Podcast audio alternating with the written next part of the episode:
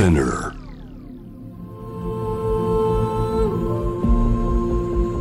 J-Wave Innovation World Ella podcast from the next Ella. ノンがナビゲートしていますイノベーションワールドエラーここからは様々なジャンルのイノベーターをお迎えするトークセッション。From the next era 対話の中からイノベーションの種を導き出します今月は雑誌ブルータスとのコラボ企画を展開中ということでこのイノベーションワールドエラーのナビゲーターによる対談をお届けしています。今回お迎えしているのはアジアンカーフージェネレーションの後藤正文さんです。よろしくお願いします。よろしくお願いします。ありがとうございます。いえいえ、こちらこそ。前回は後藤さんがナビゲーターとして、えー、ノンにいろいろ聞いていただいたんですがはい。今回はノンがナビゲーターで、えー、後藤さんにいろいろお聞きしたいと思いますありがとうございます。ちょっとお恥ずかしいんですけれども、はい。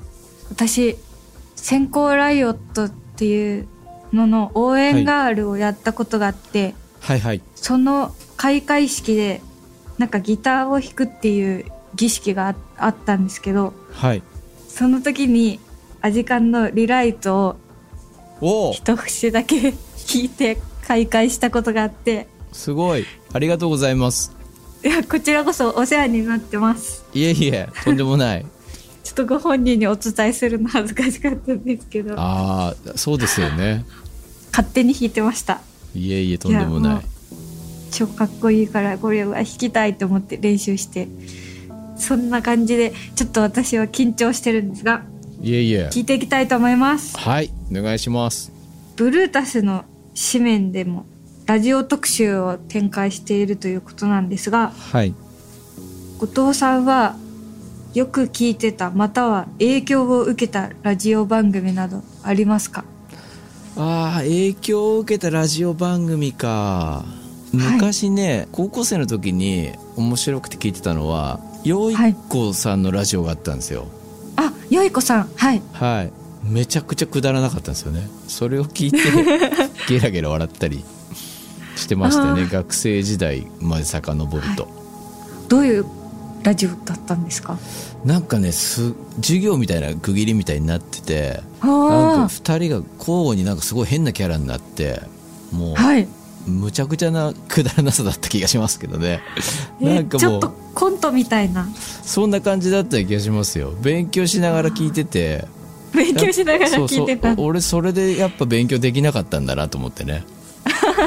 そういうことするからみたいな。そあんまり勉強と得意な方ではなかったんですね。高校生になって落ちこぼれたんですよ。中意外。学校まではすごいすごいっつってもあれですけどその自分の中学校の中では別に成績そんな悪くなかったんですけどね。バンドはどういうきっかけで始められたんですか？バンドは僕始めたの遅くてそれこそ高校生の頃とかって自分がバンドやるなんて思ってもみなかったんですよ。あそうなんですね。はい。大学に行こうというかまあ田舎を出ようと思って東京に出てきてはい。で予備校に通ってたんですけどはい。その時の友達にいっぱいこう海外のバンドの CD を借りてそれでなんかあやってみたいって思ったのがはい。きっかけですね。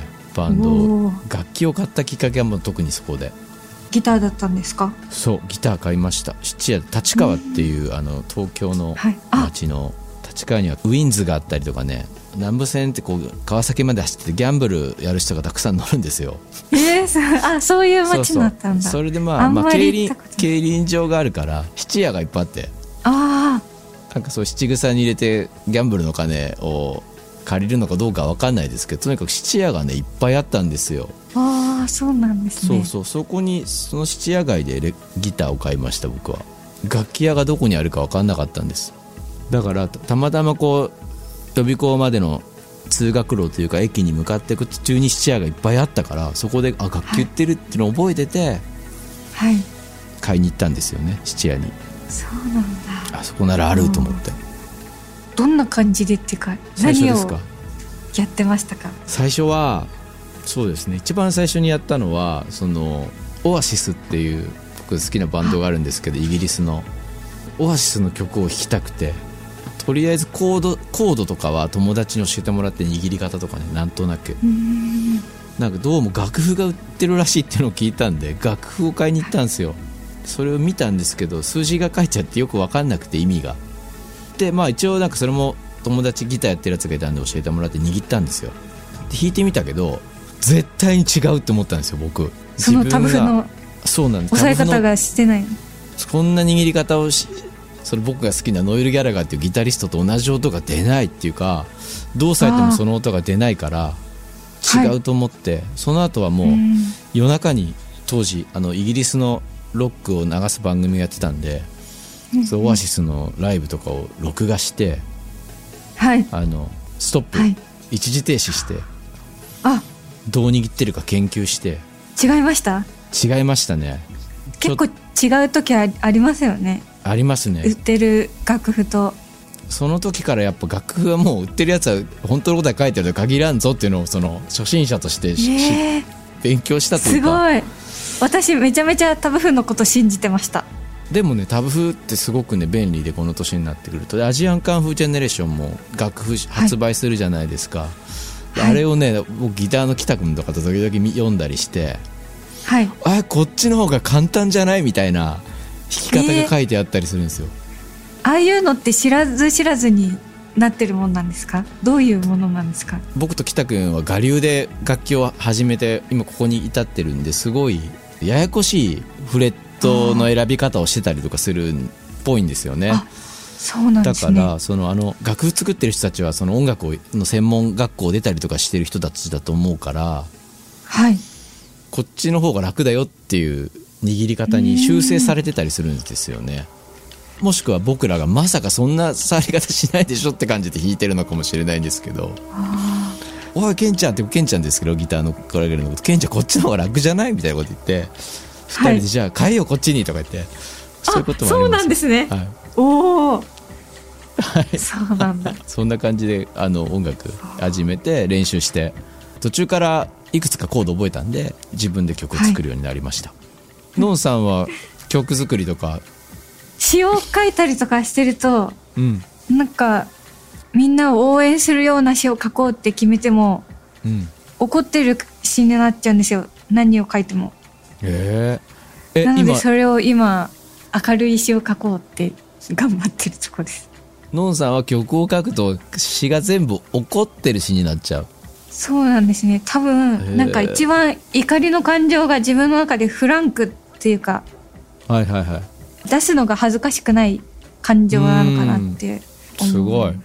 めちゃくちゃ最近僕読んでた ハードコアパンクの本の人たちが言ってることと同じこと言ってますけどそうなんだ。怒りが原動力だみたいの。そうですね。パンクなんですね基本的にはね。だからねせスピリットがね、もしかしたらそうノンさんは。かもしれないです。かっこいいですね、はでも曲作りがすごいいつも難しいなって思います。詩がポンポン出てもうん、どうやってなんかこう、勉強されたんですか？曲作り。僕はだからその好きだったオアシスのノエル・ギャラガーのコード進行をいっぱい覚えてはい。すごく感動したのがノエル・ギャラガーってコード4つぐらいで1曲作るんですよ、その組み合わせだけで持ってくんですけどあこんなにシンプルなコード進行でこんなにすごいメロディーの曲が作れるんだってことに感動したのでその勇気をもらいました僕は。自分自身でいろいろ発掘してってっていうことですよね。かもですね。だからその例えばギターって最初 F でみんなつまずくっていうじゃないですか。はい。ノエル・ギャラが F とか一個も抑えない曲とかいっぱいあるんで。ああそっか。ノンさんは話していると歌詞は結構好きなんですね書くのがあ詩書くの好きです。うん。それ素晴らしい素敵なことですね。後藤さんは詩を書くときどんな感じですか、僕ね結構ね詩はすごい好きですよ。書くの。だけどねあの意外とねあのなんていうんですかねこだわりがないといえばないんですよ。だ友達とか知り合いにはこう一字一句なんて言ったら正しい詩があるみたいなかアティテュードで書くというかものすごい最後まで粘って詰めてうん素晴らしい詩を書き上げようとするみたいな態度であの困る苦労する人ってたくさんいると思うんですけど僕意外と適当っていうか何でもいいと思思えちゃうっていうかええすごい。意味わかんないなっとくる。て思ったりするんですよ自分の詩時々。そうなんだ。はい。でも歌う日までに意味わかるようになんじゃない？みたいな。気持ちもあったりとか。はいはいそうなんだ。それも素敵ですね。そうなんですね。すごいことずしがずっとくる詩をはい。書かれるなって、そうですよね。思ってました。ああ嬉しいですね。嬉しいですね。だからガツンをすごい追求してる方なのかと思ってました。勝手に。あ使ったことのない言葉の組み合わせとかってきっと面白いんじゃないかなと思ったりとか。はなんか言ってることわかんないけど文字だけ読んだらわかんないけど歌ってみたらよくわかるってことがあったりしません？ああはいはい。俺多分決してリライトしてとか多分俺読んでも言ってること全然わかんないと思うんですよね。リライトって。なるほど。詩でも詩だけで認識するとってことですよね、でもあれこれカラオケでなんか行って歌ってもらったりしたら、なんかあのうわーって感じ。はいはいこの感じねみたいななるような気がしていて 私カラオケで歌ってました、キーを上げて。でも今歌えないからすごい今カラオケ行きたい。はい。そうですね。カラオケ今なかなか行けないですもんね。そうですよね。そっか歌うとっていう。そうそう。でも人の歌とかも歌うとよくわかることってある気がするんですよ。うーん。言葉だけにこもってないはずだっていう思いとかって、はい。だから辻褄が合ってなくてもメロディーがつなげてくれるというか意味を、はい。とかこう多分あ怒ったメロディーだってわかるわけですよね歌ったりすると。とかうんうん。これはなんかフラストレーションが弾けさせるために用意された言葉とメロディーなんだって思ったりするから。はい。だから言葉だけに寄っかかると僕はなんか危ないかなと思ってやってるんですよねいつも勉強になる いやそうなんですよね めちゃめちゃ今面白かったですお話が人の曲とか聞いててあこの人なんでこんな言ってるそばからすごい入ってくる言葉かけるんだろうとかって感動することもありますもちろんはいこの後も後藤正文さんのライフヒストリー、さらに伺っていきます。ノンがナビゲートしています。イノベーションワールドエラー。今回はブルータスとのコラボ企画でアジアンカンフージェネレーションの後藤正文さんをお迎えしています。これは音楽史の中ではい。バンドを一つのカルチャーと捉えると後藤さんはどんな説明をつけて紹介しますか、ああなるほど。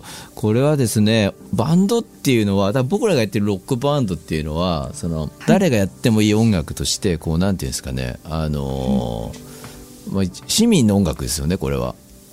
うん反権威的な音楽ですよ。で基本的にはもともと音楽って、まあ、宗教だったりとか、うん。その次は貴族たちですよね。その後はお金を持っているブルジョアジーたちが劇場とかを作って音楽ってやっぱりこうずっとやってきて割とこう権威的なんですよ。力を持ってる人たちがこうや守ってきたものでもあるっていうその特にこう残ってるものっていうのは。で一方で僕らはこう普段から楽器も弾かずに歌歌ったりするじゃないですか。そのはい。かくれんぼしましょうみたいなのでも分かんないけどあにらめっこしましょうか。とかでもそうかもしれないけど、あああいうメロディーとかっていうのはまあずっと残ってるわけじゃないですか。はい。でもそっちの系譜ですよねバンドっていうのはね。だからね。口伝えの音楽っていう。で書くってことはめちゃくちゃ政治的なんで、書く書き残す楽スコアみたいのが、まあ、権力の側の音楽としてずっとこう、まあ、こっちが後ですみたいな流れがあって、まあ、ある時期からこう誰でもできるようなものとしてこうなんて言うんだろう出てくる。うん遡っていくとこうなんて言うんですかねあの銀融詩人とかね。はいはい。荘園とかを中世渡り歩きながらこうバイオリン弾いたり弦楽器弾いたりとかするもともとこういうは発弦楽器って弦を弾いて弾く楽器っていうのはもう癒しい楽器とされてきたみたいな歴史もありますしだから庶民の市民のっていうか在野のっていうか、はい。そういうものだと思いますバンドって。なんかめちゃめちゃかっこいいバンドがかっこいいと思える説明だった気がします。だからでも民主主義みたいな体現してんじゃないですかバンドっていうのは。音楽はもうみんなのものだってことをこう体現するのがこうん。うロロックとかパンクとかの役割というかまあヒップホップもそうですよね。マイク一本でやれるんだっていう,、うんうんそうなん。話半分にしといてくださいね歴史の話はね。あでもすいごい面白かった。えっと一方ではい一ソロ活動のほかコラムの執筆など、はい。多岐にわたる活動を展開されていますがはい。編集長をやられたりとかはいこうした活動の幅を広げられることになったきっかけなどって。そうだな。やっぱり東日本大震災ってすごい大きな体験で自分にとっては。はい。生き直そうと思いました。なんかあの時に僕は運よく生き残ったと思ったんですよ。自分が、ああはい、うん、こんなに大きな災害が起きてあ俺運が良かっただけだなと思った。でその後知り合った人たちたくさんいますけどやっぱいろんな喪失を抱えてる人たちがいらっしゃったりして、うん。そういうこととかも考えるとやっぱり自分の命っていうのをこう粗末にはできないなと思って、うんで粗末にしないってどういうことかなって思ったんですよ。それは、はい。誰かのために生きるってことだって思ったんですよね。自分の能力とかを自分のために使うんじゃなくて人のために使う、うんって思ってこう編集長をやったりとかなんかそういうふうに広がっていった感じがありますかね。あとはねよりナチュラルにいたいと思ったんです。ごい変わったんですよね。多分前回の放送の時に言ってたその自分のはい。役割と期待とかそういうのにこう潰されそうになった時期があったって話をねあ僕の会の時にしたと思うんですけど、はい。あれをやっていったら本当にその死ぬしかなくなっちゃうっていうかその自分が好きだったロックスターみたいに呪われて破滅するしかなくなっちゃうと思ってそういう生きかそういう生き方がしたいんじゃないと思ったんですよね。変に格好つけないとかもやめやだなと思って。格好つけないことって格好つけてるんですよ。意識して気だるい風みたいな。そうですね。わざと汚い格好をするのって多分すごい綺麗な服着てるのと同じ意味なんですよ。ほとんど。そのやってることはあの違うけどアウトプットが。根っこは一緒みたいなそういうことなんですね。だからそういうのはや一切やめようと思って。人にどう見られてるかとかじゃなくて自分がどんな服着たいか、どんなことしたいか何を食べて誰と会ってどんな音楽をしたいかっていうことに正直に生きるっていうか素敵ですそれでね、はい、それでなんか書き物とかもう恥ずかしげもなくやれたりとかはい。してるのかなって感じがしますけど。あのすごくなんでしょう。地球の環境のことだったりとかそういうのにも「 The Future Times」などでは取り上げていらっしゃいますが、再利用のエネルギーだったりとかはいはいはい。そういうのも特集されてますよね。やっぱりなんかこれもあとね恥ずかしいなと思ったんですよ僕。意外とねそのうん。恥ずかしいかどうかっていうのが自分にとってのとっても大事な尺度で例えばなんだろうな社会参加とか政治参加とかをしないこととか多分俺自分の孫とかいないですけどおじいちゃんあの時何してたのって言われ言われて説明できないような人生を送りたくないなっていう気持ちもあって。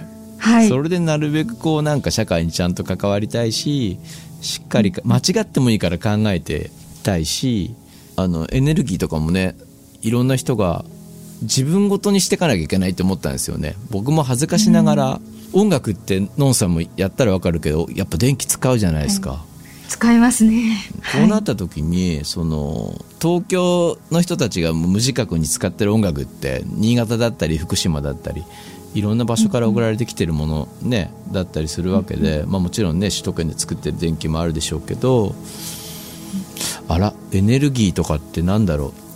が無自覚に使ってるけどそそれによっていろんな人の人生を変えてるしあ似たようなものっていっぱいあるなとかって思ったんですよね。Not in my backyard って言うんですけど自分のバックヤードになければいいものみたいなね。それは人に預けるんやらすんですよね。例えばゴミ処理焼却場はい。火葬場かはい。身近なとこで言うとゴミの最終処分場とか自分の家のバックヤードにあったりあなんかちょっとって思うものでも誰かがとかどっかの地域が引き受けてるとかね。それは原発もそうだし、基地もそうだみたいな感じで。僕にとってはエネルギーを考えることだけじゃなくてねそこだけみんなに見えてるのかもしれないけど本当はもっと何て言うんだろう。自分がいかに当事者として考えてこなかったかを反省してるって感じですかね。イメージ的にはね。目の当たりにするとすごい自分ごとになっていきますよね。行ってみるとかすごい大事だと思っていて。例えば六ヶ所村行ってみるとかね。すごい遠いんですよ。青森までも遠いけど青森からもさらに遠いとかね。あとは辺野古に行ってみようとか、はい。沖縄をレンタカーで回ってみようとかそうするとなんか沖縄の地図を見ながらあれ、ここ全部グレーだけどなんだろう？みたいな。えここ日本の土地じゃなくなってる。みたいな。その広さとかに気づいたりとか意外となんかネットだけとかで調べてると分かんないけど体を使ってこう行ってみるとああこんなに遠くの人たちに代わりにやってもらってるってことに気がつくというかそういうなんていう面倒くさおじさんなんです僕めんどくさいおじさん。めんどくさいおじさんですよ面倒くさいおじさんですよ。面倒くさいなあの人って思われてるんですけどでもだ結構大事かなと思ってその自分の体でちゃんと感じて考えることって、はい。大事ですよね、現場に行くのって結構大事だと思うんですよねだからね。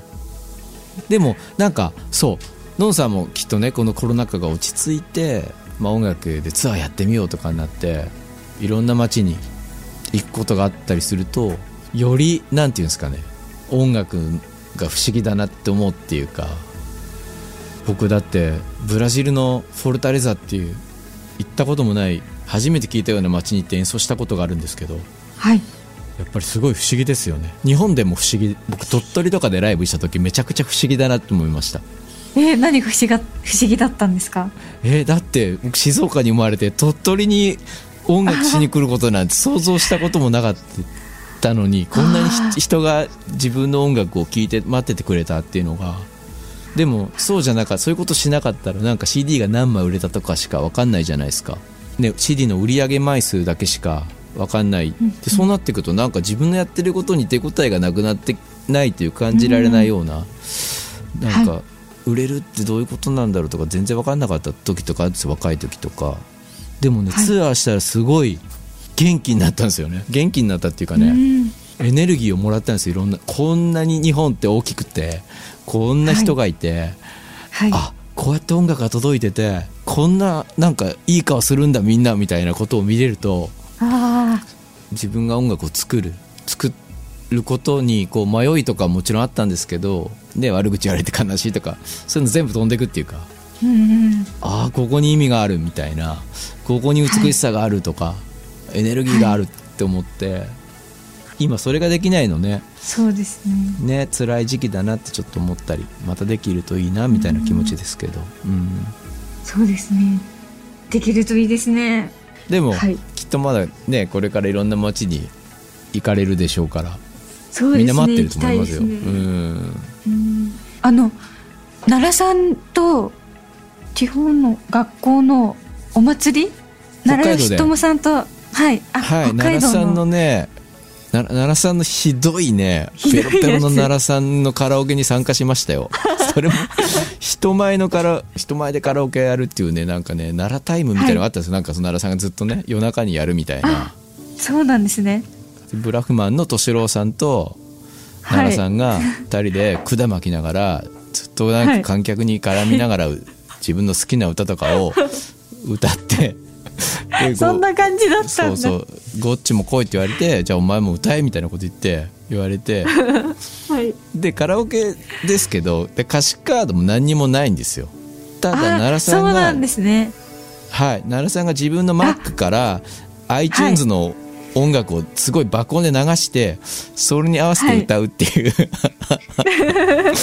すごい面白い時間でしたけどね。お愉快な人ですよね面白いですね。なんかあの奈良さんにもゲストで来ていただいたことあったんですけど、その時そのお話聞いた時はめちゃめちゃいいイベントだったんだなって思って聞いてたんですけどそんなベロベロだったとは。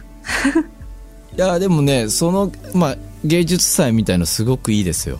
その北海道の、はい、白老っていうところである。白老い。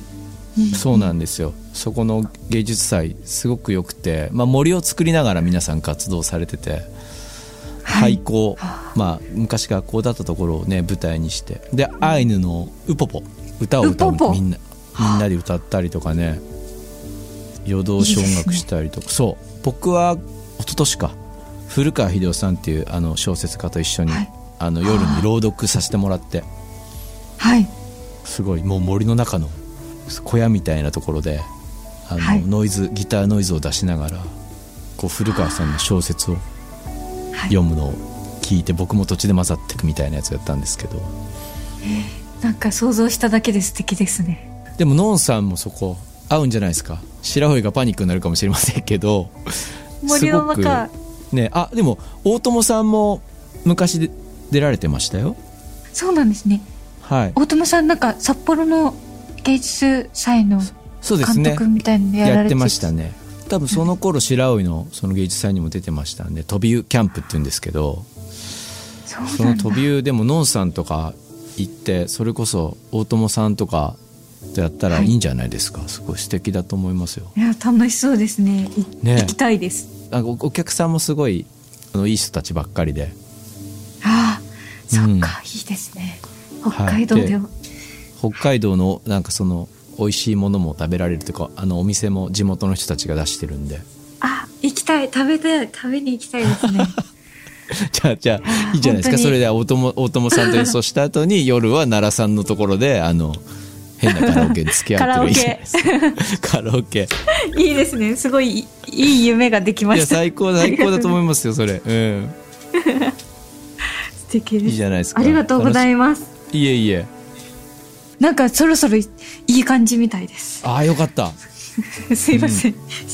それでは、イノベーションワールドエラー、今回は後藤正文さんをお迎えしました。ありがとうございました。ありがとうございました。